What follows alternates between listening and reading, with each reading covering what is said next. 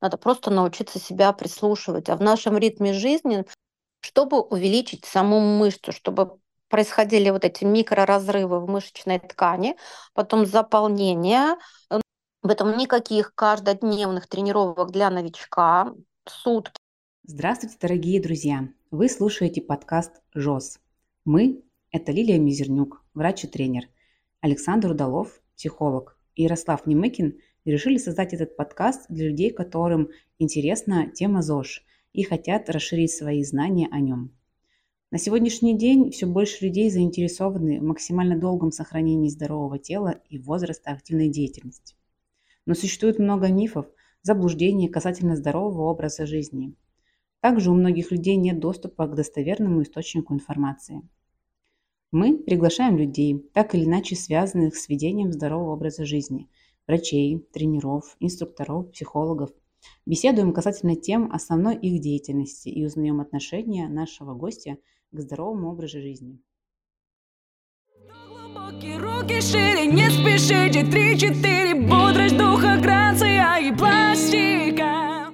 Здравствуйте, уважаемые слушатели, с вами снова подкаст ЖОС, я его ведущий Немыкин Ярослав, и мне сегодня помогает Александр Удалов. Здравствуйте. И у нас сегодня в гостях Валентина Шаптала, фитнес-тренер и инструктор ЛФК. Здравствуйте, Валентина. Здравствуйте. И такой первый глобальный вопрос. Кто вы? Как вы себя идентифицируете? Кем вы себя считаете? Я фитнес-тренер э, в клубе Flex Gym города Омска. А, преподаю класс пилатеса, растяжки, миофациального релиза и занимаюсь лечебной физической культурой. А ответьте, пожалуйста, на такой вопрос. Почему вы пришли в эту, именно в эту профессию? У меня на самом деле был очень долгий путь в эту профессию, потому что у меня первое высшее образование юридическое. Я вообще заканчивала школу милиции. Вот, работала следователем, но я всегда занималась спортом.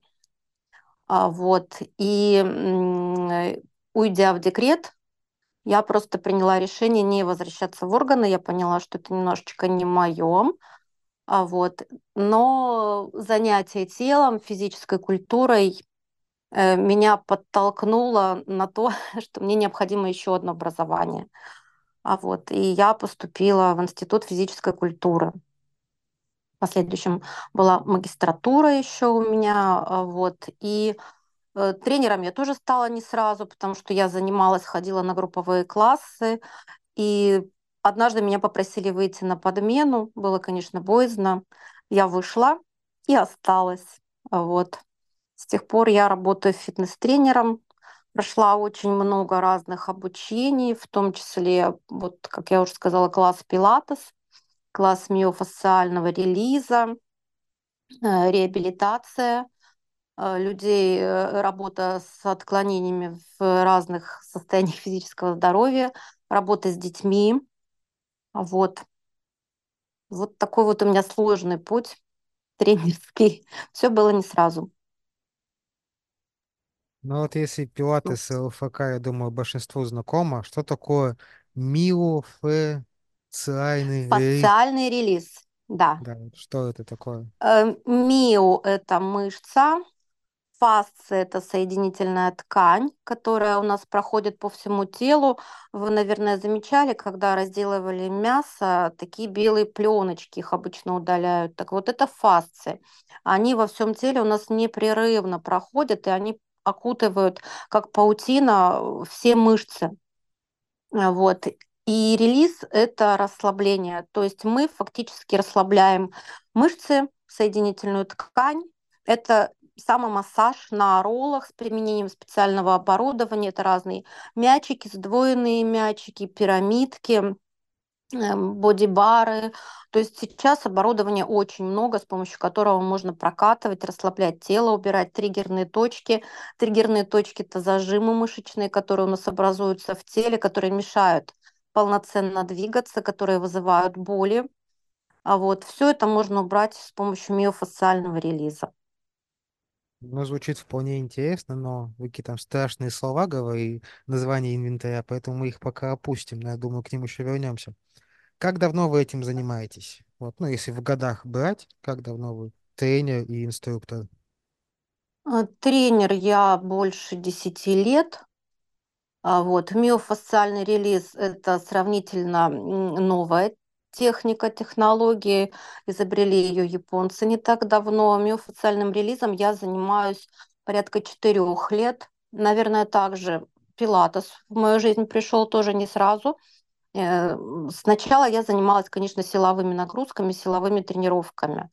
А вот, а потом по мере углубления в тело, знаний больше получала о теле, я поняла, что только силовых нагрузок недостаточно, и только силовыми нагрузками можно даже порой навредить человеку.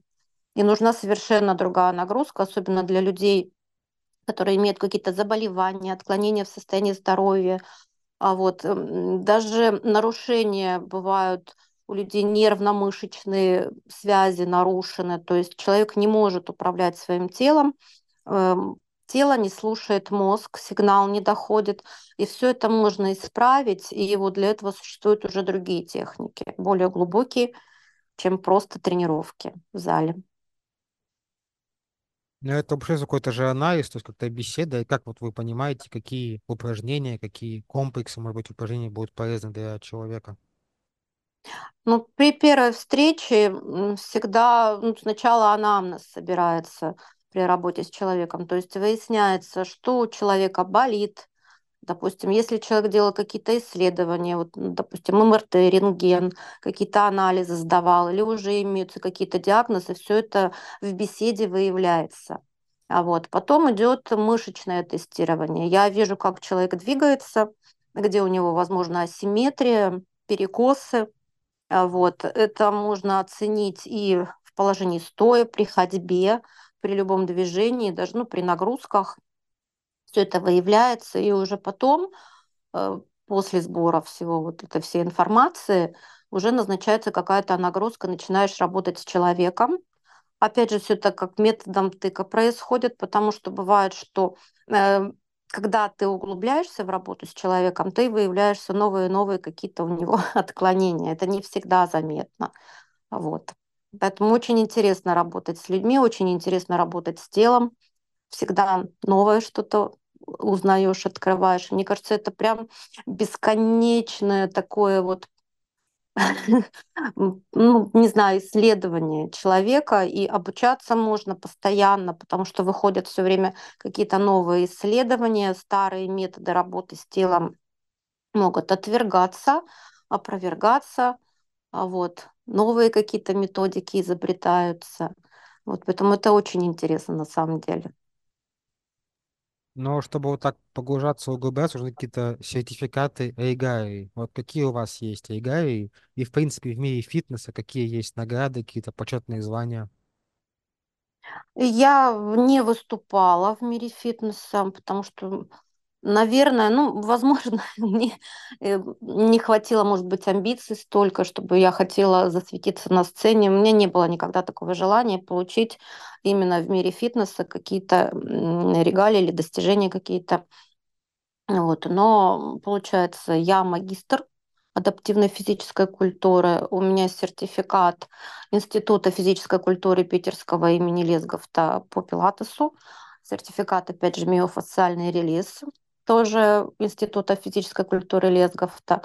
А, Плюс у меня сертификат первой школы фитнеса обучения, школа ITS фитнеса, тоже сертификат по пилатусу.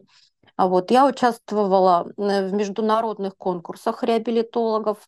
В этом году я была членом жюри конкурса реабилитологов, который проходит на базе Института физической культуры нашего Омского, за что очень благодарна. Для меня это прям такой огромный опыт побыть членом жюри. Ты видишь это все с другой стороны совершенно. Тебе приходится оценивать людей уже. Вот, то есть я побыла практически с двух сторон, и как участник, и как член жюри, тоже очень интересный опыт. Вот, ну, в принципе, вот, вот такие регалии. Ну, я не знаю назвать это регалиями, просто это обучение, это образование, это какой-то, наверное, уровень. У вас есть какие-то, а, как это, кейсы а, конкретных людей, которые вот пришли с какими-то запросами и ушли а, или продолжают ходить, но уже их здоровье восстановилось, улучшилось? Да, есть такие примеры. Вот у меня два года назад пришла клиентка в клуб. Очень интересно. Вообще мне встречаются очень интересные люди на моем пути. Это прям огромный, опять же, опыт. Это какие-то знания я от людей получаю. А, опять же, я заряжаюсь от них энергетикой. Вот пример женщины. Пришла женщина, ей 62 года. Она перенесла две формы онкологии. А вот э, у нее удалена одна молочная железа, и когда ей делали операцию, ей удалили половину широчайшей мышцы спины. То есть причина была не озвучена врачами, но ей сказали, что мышцы части нет, и поэтому одна рука у нее обездвижена, и ей сказали, забудьте, рукой не пользуйтесь. Но рука фактически на месте осталась, руку-то не трогали. А вот потом проходит время, порядка 15 лет, она приходит к другому врачу, лечащему онкологу, и он говорит, а почему вы не пользовались рукой? Она говорит, ну вот предыдущий врач мне сказал забыть, не пользоваться, чтобы не навредить, чтобы не спровоцировать обострение какое-то, э, чтобы лимфу не разгонять. Ну, не буду углубляться. Но сам факт, что женщина 15 лет не пользовалась практически рукой. Ей сказали, начинайте, и она пришла вот ко мне разрабатывать руку. Мы практически на 80% вернули ей подвижность руки. И плюс еще у нее вернулась жажда жизни. Она пришла, пришла первое время ко мне, она говорила, я все время хочу спать, у меня нет энергии, я себя заставляю. А сейчас она ходит на класс пилатеса, на зумбу, на танцы она ходит. То есть у нее появилась энергия, у нее появилась внутренняя уверенность, у нее глаз загорелся. Вот это очень интересный опыт. Приятно, что я помогла человеку обрести какой-то смысл и ну, практически помогла частично восстановить здоровье. Вот. Это одна из историй, только маленькая часть таких историй много, когда людей восстанавливаешь, что очень приятно, они э, остаются моими, я не сказала бы, добрыми друзьями после этого. Мы общаемся. Вот. Это вот очень интересно. Я говорю, я очень люблю работать с людьми. Пока заговорили про клиентов, кто чаще обращаются, мужчины и женщины? Ну, конечно, чаще обращаются женщины, потому что в фитнес-зале, да, я работаю, э, преимущественно категория поделены. Мужчины ходят к мужчинам, женщины ходят к женщинам. Очень редко кто приходит с заявкой, да, мужчины говорят, что я хочу женщину-тренера. Такое очень редко встречается. Хотя вот мужчины у меня тоже клиенты. Им нравятся тренировки, потому что совершенно по-другому мужское тело реагирует на нагрузку. Женщины, сразу скажу, более выносливые, женщины как-то, я может, даже сказала бы, упертие по характеру, потому что мужчины быстрее сдаются. Вот, не в обиду мужчинам будет сказано, но именно в плане физической нагрузки, возможно, какой-то стереотип сложился еще со времен, когда только э, тяжелый, да, фитнес пошел, когда вот Арнольд, да, начался, когда люди начали качаться, раскачиваться, мужчины. У мужчин преимущественно именно вот у них считается, что нужно заниматься с железом, нужно заниматься силовыми нагрузками. И только вот сейчас приходит у мужчин осознание, что есть еще другие очень полезные занятия, функциональные тренировки, когда группы мышц разные задействуются, когда тело работает по цепям. Э, тоже не буду углубляться, тоже интересная тема. Вот. Когда тело работает по-другому, когда не просто работает конкретная мышца под воздействием да, силовой нагрузки, а когда работает группа мышц, и тело реагирует по-другому. Это больше про здоровье, чем про внешние какие-то качества, да, мышечную какую-то массу, да, набор или показатели какие-то. Вот это больше про здоровье. Сейчас все больше переживают за здоровье, поэтому сейчас все стремятся, больше уходят к пилатесу. Опять же, миофасциальный релиз. Э, вот. Так что всем здоровья. Но я почему-то слышал, что пилатес, он как-то больше для женщин, чем для мужчин. Это правда или нет? Абсолютно нет, потому что пилатесом занимаются очень известные мужчины. такие как Брэд Питт из актеров, да, вот, ну, кто на слуху, Мэтью МакКонахи занимается пилатесом, Дэвид Бекхэм занимается пилатесом. Ну, они не выглядят женственно, согласитесь. Мужчины достаточно мужественные. А вот пилатес очень красиво формирует мышцы. Они гармоничными становятся, тело становится гармоничное, не конкретно где-то, да, раздутое, опять же, да, увеличенные мышцы конкретные, а именно гармоничное тело, и тело правильно двигается, функционирует. Вот пилатес скорее про вот это. А если мы возьмем как составляющие пилатес и вот фас, э, миофасциальный нагрузку, или как это будет называться, миофасциальный Да, массаж, да? смотрите, да, э, вот дело в том, что вот вы правильно подметили, что важнее всего все делать в комплексе. Опять же, я вот сейчас тоже женщин убеждаю, что одной йоги для них недостаточно, особенно для возрастных женщин, потому что с каждым, да, опять же, и для мужчин, с каждым годом мы теряем где-то, ну, примерно после 40, вот сейчас люди из-за гиподинамии, они вообще не мышечные, у них вообще недостаток мышечной ткани. Плюс еще неправильное питание, то, что люди стали кушать меньше белка, из-за этого появилось такое заболевание, как э, дисплазия соединительной ткани. А, вот. И мышцы теряются, тело становится рыхлое, но э, самое главное не это, а самое главное это то, что кровоток нарушен, вот. И получается, чем меньше мышц, тем больше замещаются они жировой тканью. А вот. И если недостаток мышц, то кости находятся в опасном состоянии, они не защищены, да, потому что чем больше мышечный каркас, тем больше у нас костная ткань защищена, тем лучше кровоток в костной ткани, опять же. Поэтому с возрастом нужно добавлять и силовые нагрузки, и пилатес, и йогу. Вот всего нужно по чуть-чуть, плюс миофасциальный релиз.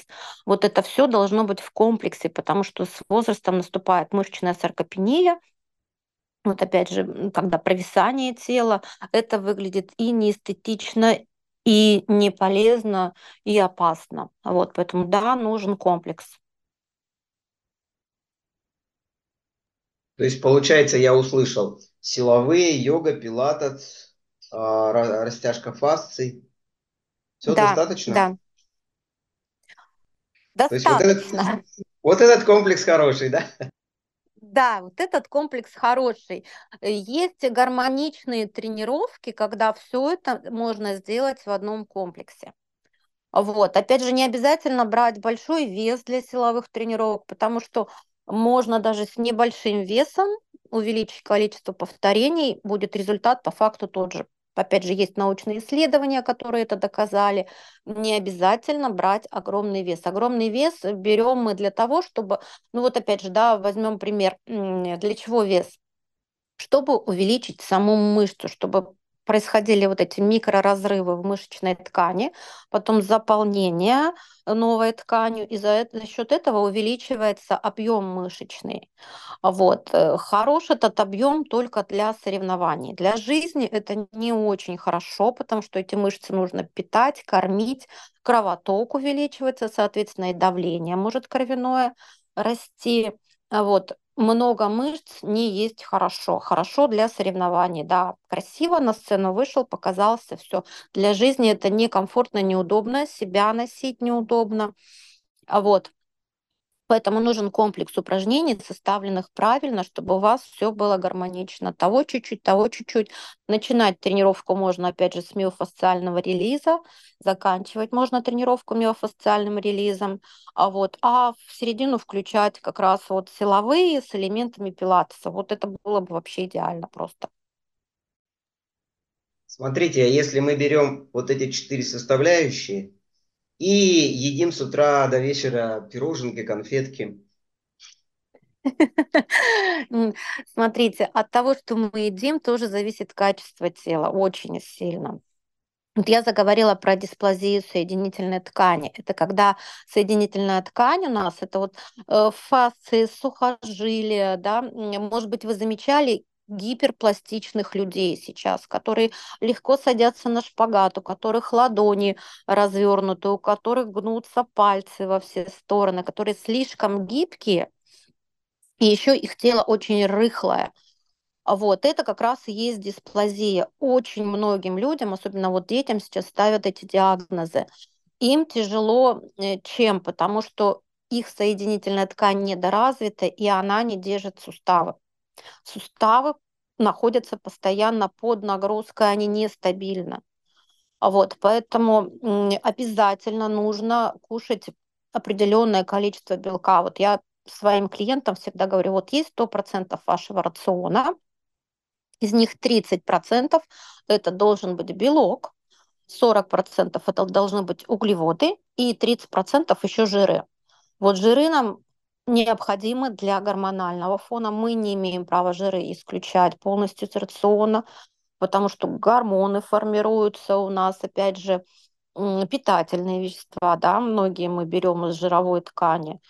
А вот, поэтому делим 30-30-40, это вот формула неправильно скомбинированное питание, неправильно составленный рацион будет, конечно, отрицательно сказываться на качестве тела. Тело будет рыхлое, недоразвитое. Опять же, кто хочет мышечный рельеф, его невозможно получить, питаясь только углеводами.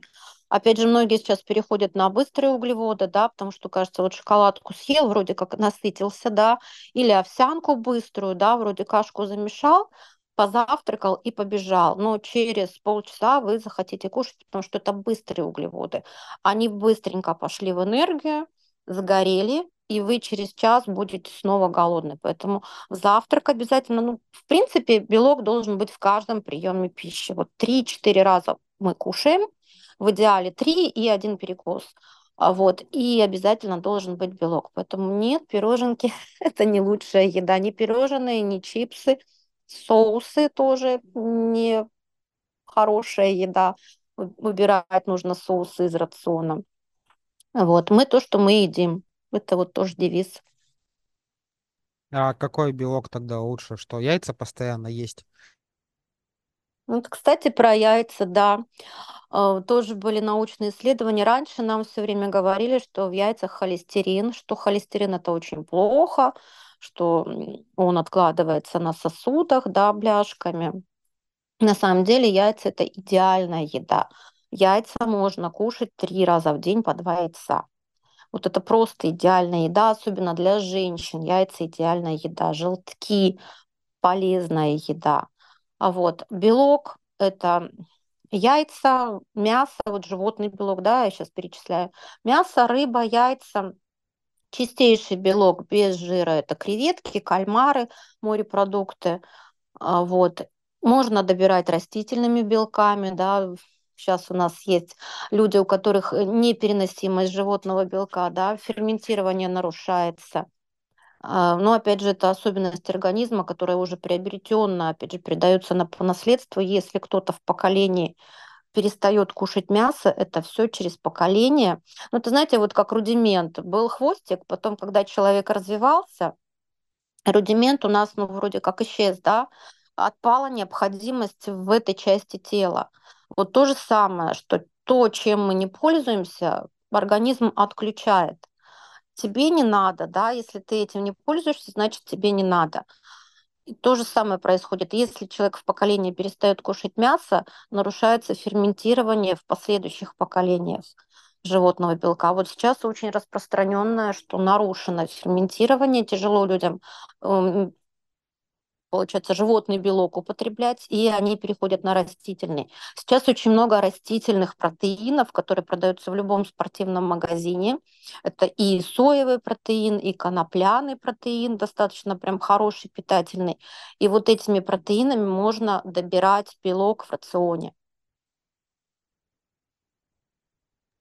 То есть, получается, вегетарианцы сейчас наносят вред своим будущим поколениям, да, тем, что не едят мясо. Получается, что да, да.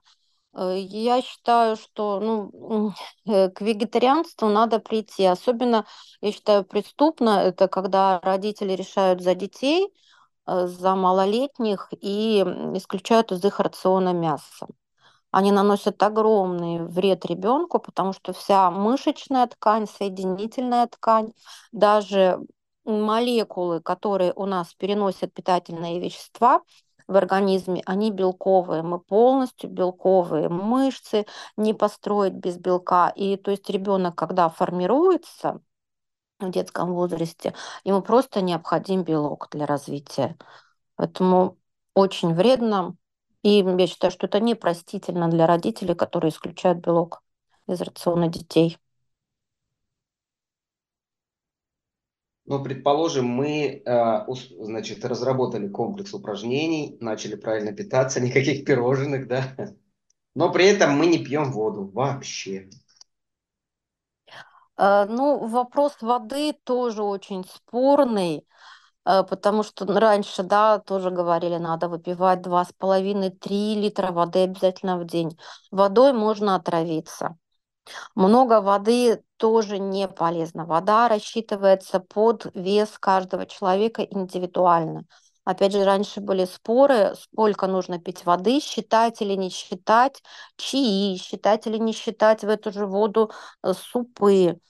Все считать, и все это индивидуально. Опять же, в жару, когда человек пьет очень много воды, и при этом он потеет, он вымывает очень много солей, минералов из организма, и от этого потом возникают проблемы и с сосудами, э, нарушается кровоток, загущается кровь.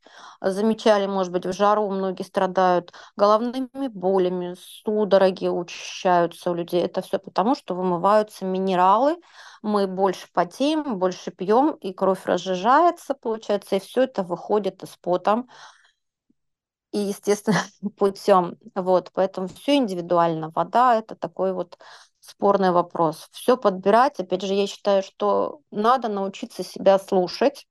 Организм всегда дает сигналы, что что-то ты делаешь не так, или отеками избыточными, да, или опять же теми же судорогами.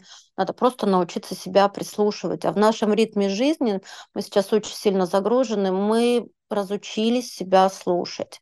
У людей гонка-гонка, постоянно фоном у людей э, в ушах наушники, вот, или где-то фоном музыка, телевизор, а вот. А нужно еще очень часто бывать в тишине, чтобы уметь послушать себя. Организм дает сигнал.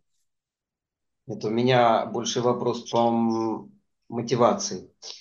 А человек, он по сути своей ленивый, и у него, да, и у него, даже если он говорит, что он уверенный, все равно веры э, всегда недостаточно. При любой, казалось бы, 100-200% уверенности у человека все равно веры не хватает.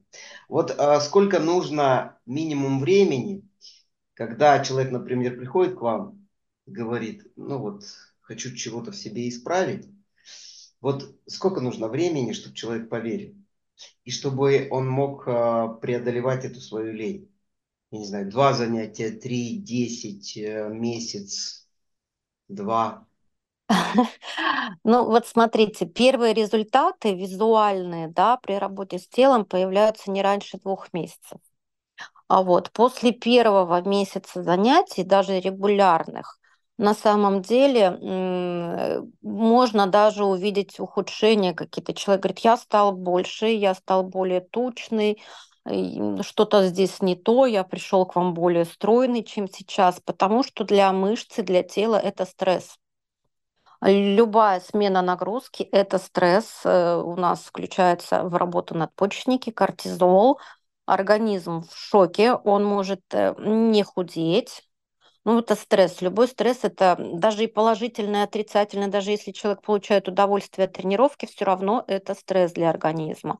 Вот. Первые визуальные результаты только через два месяца. Опять же, про мотивацию. Э, сейчас очень много, кстати, постов в интернете, что на самом деле мотивацию получить очень трудно, если человек сам не захочет, его замотивировать практически невозможно. Человек должен захотеть сам. И здесь вопрос дисциплины. Вот только дисциплина. Вот график составляем, не пропускать. Опять же, это, я не знаю, смотрели фильм «Сбежавшая невеста». Э, с Джулией Робертс. И там вот очень интересный такой вот момент был, когда она все время шла под венец, и потом, когда у нее с женихом терялся визуальный контакт, кто-то из них отворачивал взгляд, да, у них глаза, контакт между глазами разрывался, прерывался, и она тогда убегала. Вот важно было держать контакт визуальный с ней. И тогда она дошла до венца, да, грубо говоря. Вот то же самое. Нужно держать контакт, нужно, чтобы был э, вот прям непрерывный график занятий, без пропусков, дисциплина. Вот сказали два раза в неделю, два раза в неделю мы занимаемся. Ни один, не пропускать. Как только человек прогулял неделю, ему снова очень тяжело будет вернуться к тренировкам. Тут опять же вопрос дисциплины. Поэтому вот вырабатывается привычка, дисциплина. Ну вот первые результаты два месяца. Два месяца регулярных тренировок, Я человек втягивается, и у него нет стресса потом. Ну, в общем, мы так и запишем. Лучшая мотивация – это дисциплина. Да, все верно. Лучше ничего не придумали. Тогда что важнее, регулярность и частота занятий? То есть, например, допустим, если я буду заниматься два раза в неделю, ну, там полгода, грубо говоря, и четыре раза в неделю, он там месяц позанимаюсь, потом там куда-нибудь уехал, командировка, не командировка, две недели пропустил, потом опять пришел. Вот какой я быстрее придет к результатам? Э, быстрее результат будет, когда будут регулярные тренировки.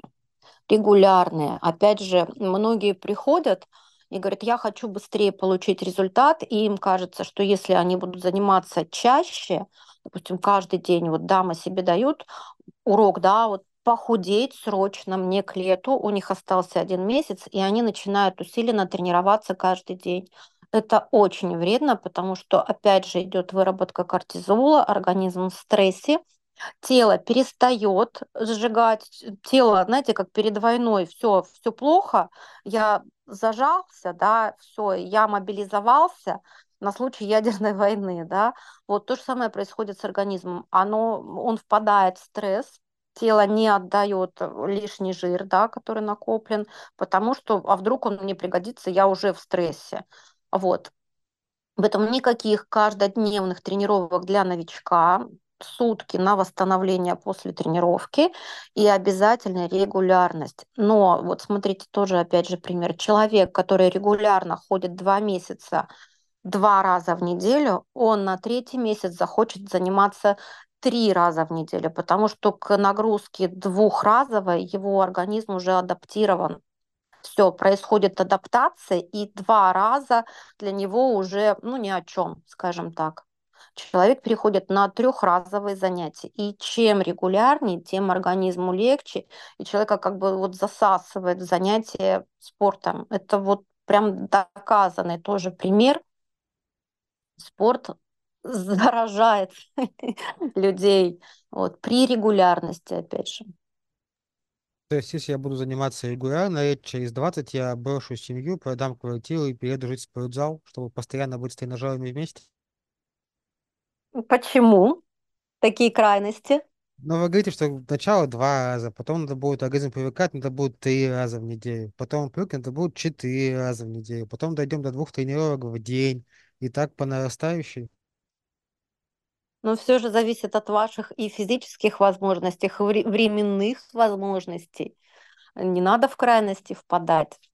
Есть разумная какая-то в голове должен быть разум. Я думаю, что вы прекрасно понимаете, о чем я. Нет, вы не переедете в зал, не бросите семью, но вы будете очень здоровым человеком при регулярных занятиях. Вот. Когда другая распространенная ситуация, человек решает, допустим, заняться физической культурой, начать ходить в зал, находит в интернете какую-нибудь схему упражнений там для рук, для ног, приходит и начинает заниматься. Вот насколько такой подход вреден, и стоит и обращаться к специалисту. И как бы, можно скачать с интернета и заниматься, и все будет какой-то эффект, и хотя бы не будет сильного вреда для здоровья. А, вот к программам из интернета, я думаю, что все практикующие тренеры относятся отрицательно, потому что программа должна составляться индивидуально под каждого человека, под его физические возможности, под анамнез заболеваний. Мы не знаем, как вы двигаетесь. Э, опять же, вот блогеры, да, которые там пишут, я похудела на 30 килограмм за два месяца, вот с тобой сработало, да, а вот с другим человеком, у которого совершенно другие физические возможности, у которого совершенно другой гормональный фон, да, опять же, гормоны у нас очень сильно влияют и на физическое состояние, да, и на физические возможности. Вот. Человек с другим гормональным фоном, на нем это не сработает абсолютно. Одни упражнения могут, ну, опять же, да, про нейромышечную связь, да, приходит человек, и который, ну, возьмем айтишника, грубо говоря, который 80% времени в сутках проводит за компьютером, сидя на ягодицах. Однозначно у него атрофированные ягодицы, однозначно у него есть сколиоз, однозначно у него есть остеохондроз. У айтишников очень часто головные боли из-за того, что они сидят, у них нарушен кровоток в шейно-воротниковой зоне, да, очень много проблем. И если этот человек скачает программу от фитнес-тренера онлайн, да, который никогда не сидел за компьютером, который, как вы говорите, проводит 24 часа в сутки в зале, которому отпрыгать 2 часа вообще ничего не стоит, у которого пульс 175, это для него норма, да, рабочий пульс, а человек сидит за компьютером, у него пониженный пульс, пониженное давление. Вот что будет с человеком, который скачал такую программу и пришел по программе вот этого вот прыгучего фитнес-тренера заниматься однозначно, он себе навредит. Вот, поэтому нет, человек должен прийти, встретиться со специалистом, для него должна разработаться индивидуальная программа э, тренировок, программа питания. И я считаю, что более комплексный подход– это когда человека, вот я многих отправляю даже к эндокринологам, когда человек приходит с проблемой и говорит, вот у меня стоит вес, вот я все правильно делаю, я правильно питаюсь, я веду правильный образ жизни, а у человека стоит вес, он не худеет. Поэтому, пожалуйста, к эндокринологу сдаем анализы и с анализами, и с показаниями да, врача уже с назначением тогда можно сотрудничать даже с врачом и уже работать с этим человеком в комплексе. Все делается правильный подход, это когда комплексный подход. У нас тело это единая система, мы не можем да, с одной частью работать, с другой не работать. А вот, поэтому вот мое мнение такое. У меня вопрос по поводу техник. Я, прозвучала такая фраза, что вот э, за время долгой практики какие-то техники были отвергнуты, а какие-то появились новые. Вот есть какие-то техники, а, которые были из э, на личном опыте отвергнуты, а другие вот до сих пор применяют. Можно что-то конкретное такое назвать? Техники. Так, ну вот, допустим, я убрала из своей жизни э, работу с большими весами. А вот, потому что раньше казалось, что ну, большой вес, э, быстрее реагируют мышцы, а, вроде как качественнее прорабатываешь. На самом деле важнее техника, и мышцы, и качественнее, и рельефнее становятся от работы с комфортным весом. Вес подбирается индивидуально. Вот, просто делается больше количество повторений. Причем Опять же, есть исследования, что одинаково э, результат можно получить при работе. Ну, вот как раньше казалось, да, считалось даже среди качков, скажем так, э, что чем больше вес, тем больше мышцы. Нет, одинаково мышцы реагируют что на большой вес, что на маленький вес. Важнее техника выполнения упражнений, важнее, как мышцы себя чувствуют правильно, когда делаешь, связь нервно-мышечная. А вот, вот это вот на моем опыте, я говорю, я сейчас не занимаюсь большими весами, максимальный вес, с которым я работаю, опять же, на ягодичный комплекс, это, наверное, ну, 20 килограмм. А, Все. Раньше в, моем, в моей практике был вес максимальный 60 килограмм. Вот. Поэтому личный опыт тоже показал, что не всегда нужно, не всегда, возможно, полезно. К этому тоже приходишь. Вот, вот в моей практике вот так было. Когда вопрос про психологические аспекты тренировок, многие люди не идут заниматься, боясь, что ну, вот я там какой-нибудь рыхлый, толстый, как я буду смотреться в спортзале? Вот как с этим бороться? С этим никак не бороться, просто в моей практике были такие клиенты, которые приходили в большой зал, вот, допустим, да, возьмем наш зал на Бархатовый Gym, они приходили и говорили, мне некомфортно в большом количестве людей. И они просились уйти э, в уголок, прям в отдельно закрытое помещение. Мы начинали там пока человек придет к комфорту, пока ему станет удобно, давить на человека нельзя, человека нельзя подталкивать, это все должно само прийти. Ты не можешь выдернуть человека, если он не захочет. Он может зажаться, замкнуться еще больше. Поэтому маленькими шажочками, с психологическим комфортом все делается постепенно. А вот. И это стереотип, что в зал ходят только стройные люди. Абсолютно все не так. Там не качки, не фитоняшки, люди разные. Опять же, порой люди с лишним весом гораздо более увереннее себя чувствуют, чем стройные худые люди. Все зависит от человека, от его восприятия себя. А вот. Поэтому в зал нужно ходить всем, независимо от комплекции, от внешнего вида. Сейчас есть очень красивая форма и на людей X-size размеров, причем это даже тренд модный. Люди X-size, порой для них вещи наряднее красивее, чем для фитоняшек маленьких. Вот. И форму можно подобрать красивую, нарядную. Кстати, от формы тоже очень зависит психологический настрой в зале. Если человек ходит в каком-то там, да, Э, оверсайз костюме, он воспринимает себя так, а если человек, допустим, надевает яркую одежду, яркую, спортивную, именно для фитнес-зала, то он воспринимает себя, и порой он видит себя уже как спортсмена. Вот, поэтому наряжайтесь в зал. Вот. Это тоже очень важно для человека. Считаете ли вы, что спорт продлевает жизнь? Я не скажу, что да, да, считаю, что продлевает, но при этом он еще и улучшает качество жизни.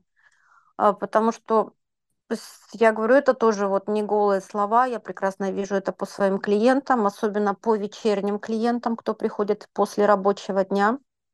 Люди приходят загруженные, с какими-то своими эмоциональными проблемами, у них бегающий взгляд, зажатые плечи, грудной отдел прям зажат очень сильно – когда им даешь адекватную нагрузку, когда с ними беседуешь, при занятиях спортом, спортом начинают вырабатываться эндорфины, человек перестает думать о проблемах, особенно когда физическая нагрузка тяжеленькая, человек переключается со своих проблем уже на мышечные проблемы, да, на мышечные задачи, а вот, и он отвлекается, он перезагружается после трудового рабочего дня, плюс вот эта мышечная усталость, она вечером расслабляет. Вот как бы не было, что там... Она наоборот расслабляет человек, расслабляется эмоционально, он эмоци...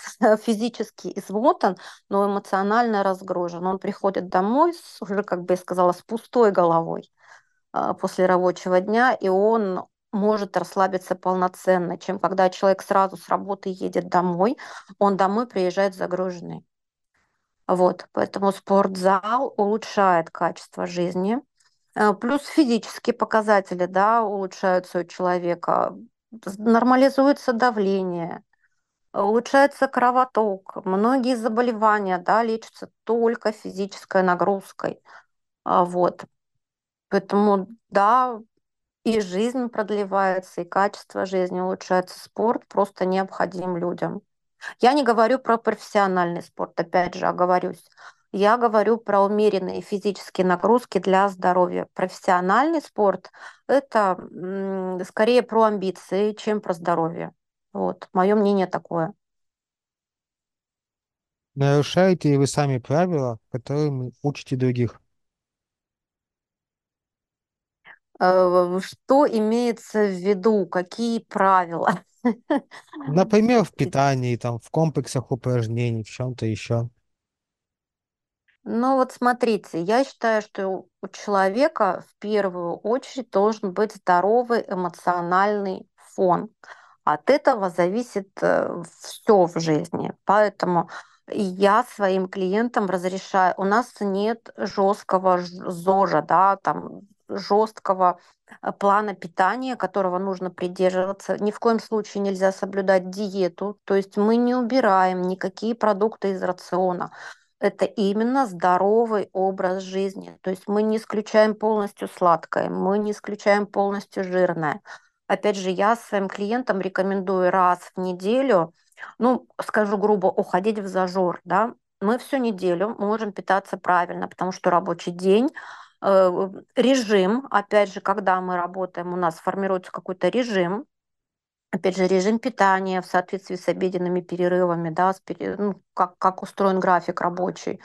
А Вот, поэтому на выходных один день я разрешаю своим клиентам вот помечтать всю неделю, что бы они хотели съесть. Пусть это будет вредное, пусть это будет что-то. Я разрешаю, я говорю, два бокала вина дамам. Это прям м, можно, можно. А Вот. Поэтому для эмоциональной стабильности, да, для, опять же, нормального гормонального фона, потому что настроение это наш тоже гормональный фон, а вот, да, мы нарушаем. Нет жесткого ЗОЖа. Это даже неправильно, это маньячество, я считаю. Не должно быть перекосов в какую-то сторону. Все должно быть гармонично. Вот я за такой подход. Хорошо. Представим такую ситуацию, что закрылись все спортзалы, а, и на уровне вообще законов запретили спорт. То есть ваша сфера деятельности полностью закрыта. Чем бы вы тогда занимались? Ну, мы такую ситуацию пережили в пандемию, когда спортзалы были закрыты, когда нас всех посадили дома, да, когда нам, ну, фактически запретили заниматься на улице, вот. Но человека не остановить. Я проводила онлайн-тренировки.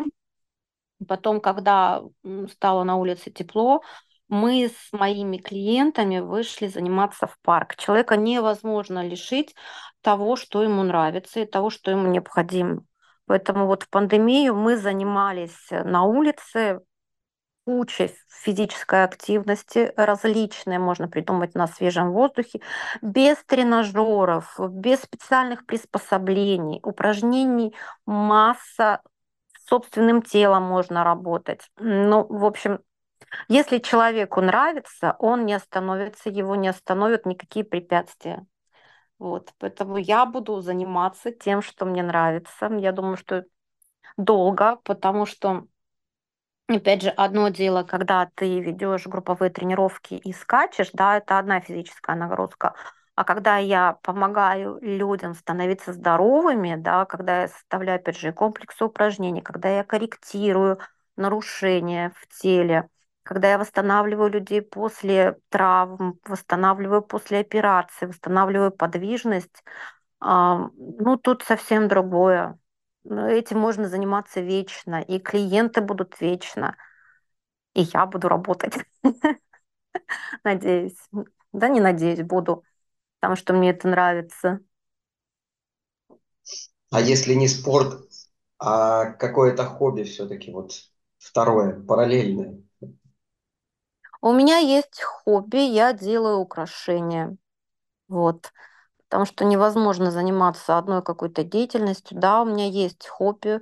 Э, Какое-то время, пока я, это было у меня скорее до магистратуры, а вот у меня был интернет-магазин украшений, я работаю с кожей, мехом, делаю цветы, различные броши, браслеты. Хобби есть, есть увлечение, вот. И есть у людей потребность даже в моих украшениях. Поэтому да, есть такое. В начале нашего разговора вы говорили, что уже 10 лет в области фитнеса. Вот за эти 10 лет как-то изменилось количество ваших обращений к врачу или осталось тем же? А, ну, смотрите, я скажу так, у меня в поликлинике нет карты. Вот, ну, я думаю, этим все сказано. Ну а до этого она была, и просто у вас может быть с рождения крепкое здоровье, поэтому никогда туда и не А, обращались. э, ну, в принципе, да, у меня с рождения крепкое здоровье. Я уже сказала, что я всегда занималась физической активностью, я свое здоровье поддерживаю. И плюс я очень сильно дисциплинированный человек. Вот. Э, Дисциплина мое все, опять же, учитывая то, что я работала в органах, опять же, это тоже не просто так, это тоже момент дисциплины. И для меня и режим, и дисциплина– это вот не про пустые звуки. А Поэтому, да, я здоровьем занимаюсь своим всегда. Но вот карты у меня нет. Я говорю, я в этом году э, первый раз сломала ногу.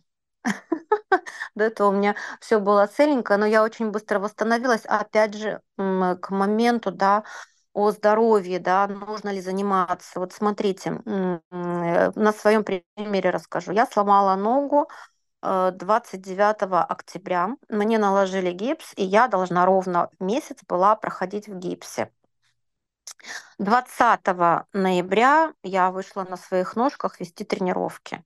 А 28 ноября мне должны бы были бы снять гипс. А я уже 20 ходила, полноценно проводила тренировки. То есть вот, опять же, способность человека восстанавливаться, самовосстанавливаться, насколько правильный подход к восстановлению. Опять же, то, что я занимаюсь физической активностью, у меня быстро восстанавливаются ткани, хороший обмен веществ.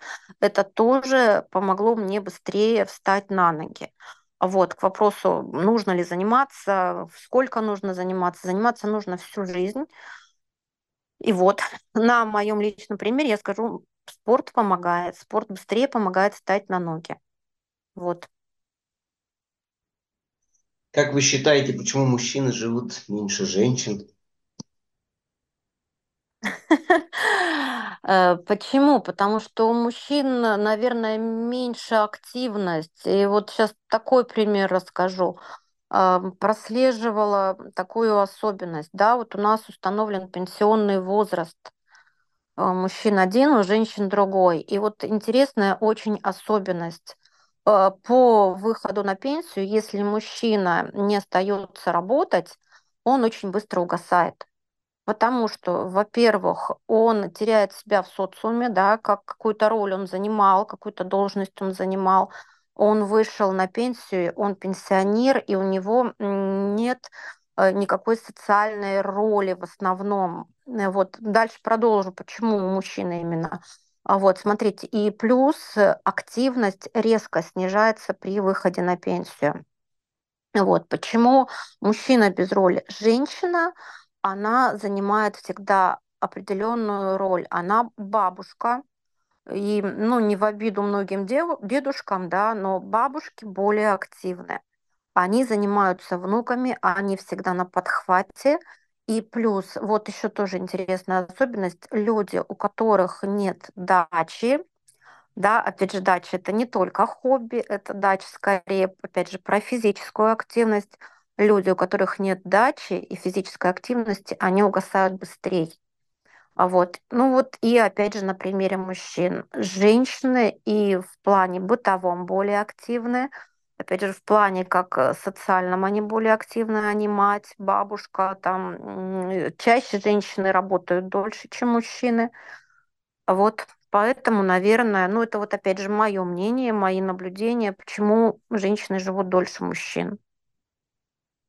Расширяя тему продолжительности жизни. Согласно отчету Минздрава, население России стало жить дольше.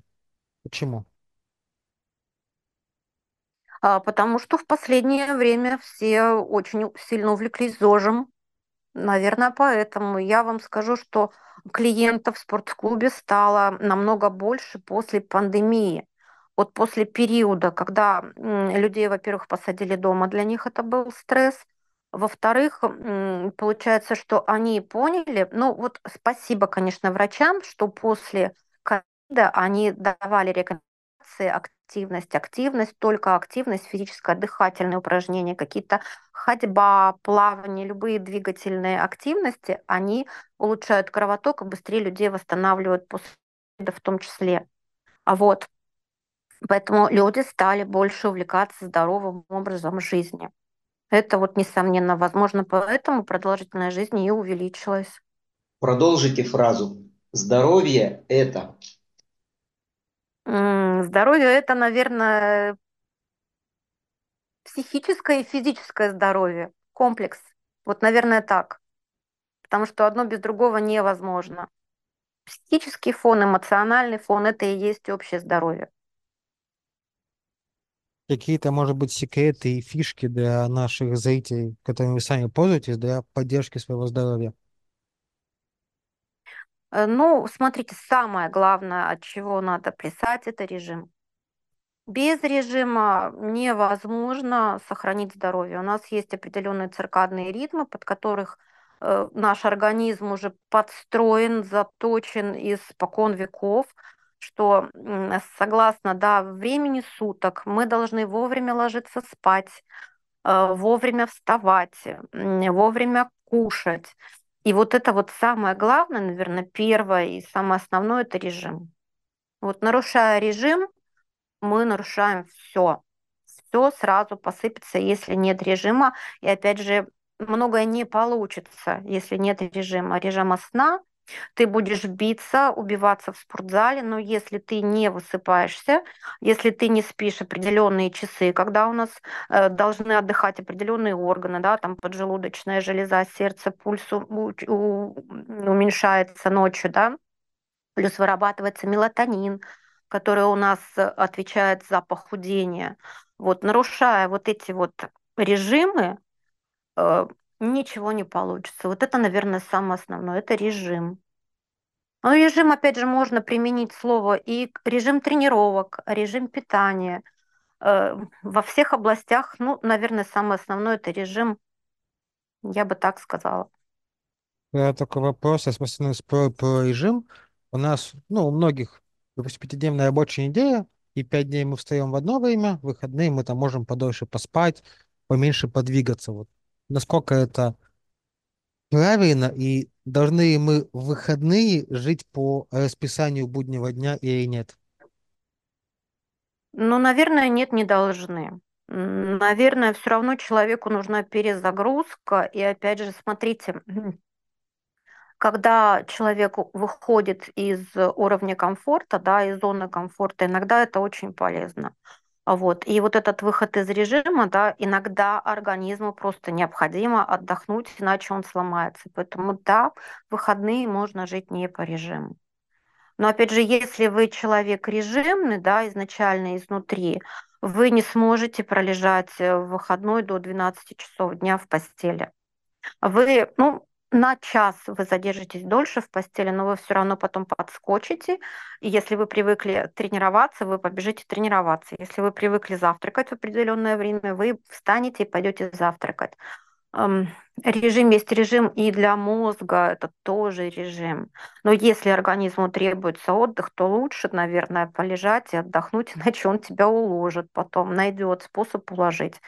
Поэтому не обязательно, все индивидуально. Как я уже сказала в начале, что надо научиться слушать себя, слушать свой организм, он всегда даст сигнал, полежать тебе или бежать тебе. Как вы считаете, а, что мешает людям заниматься спортом и своим здоровьем? Ну, наверное, в первую очередь, вот опять же, я отслеживаю, да, по работе с клиентами, все-таки это семейные привычки, как заведено в семье изначально было. А вот если в семье, опять же, есть режим, родители занимаются спортом, родители привили любовь к спорту и к активности детям, то такой ребенок однозначно будет следить за своим здоровьем, будет заниматься спортом, а вот очень тяжело начать заниматься спортом человеку, который никогда этого не делал. И плюс у нас раньше было распространено освобождение от физкультуры, да. человек не ходил на физкультуру, и тут э, вдруг он решает заняться, заняться спортом. Очень тяжело, очень тяжело. Вот, скорее всего, я считаю, что все идет из семьи, все идет от воспитания и, наверное, еще от круга общения. Вот. Наверное, это основное, что мешает человеку заниматься спортом, потому что возможности есть у всех. Если есть желание, всегда можно найти время заниматься. У меня есть клиенты, которые ходят в 7 утра, кто-то хочет заниматься, кто-то хочет заниматься, приходит в 9 вечера заниматься в спортзал. Всегда, если у тебя есть желание, ты можешь найти возможность. Сейчас многие организации выделяют даже финансы под занятия спортом, оплачивают абонементы вплоть до того, что оплачивают определенные суммы на тренеров, на персональных. Э, это очень распространено сейчас в Москве, в Санкт-Петербурге. До нас дошло, вот многие компании. У меня занимается клиентка, которая своим сотрудникам выделяет деньги на абонементы, на тренеров. У кого ограничения по здоровью, она выделяет деньги на массаж. Вот, то есть, ну, препятствие только в голове, наверное, человека. По вашему мнению, где искать силы и мотивацию? Когда вот уже начинаете надоедать этот спорт, уже охота все бросить, где вот найти силы продолжать?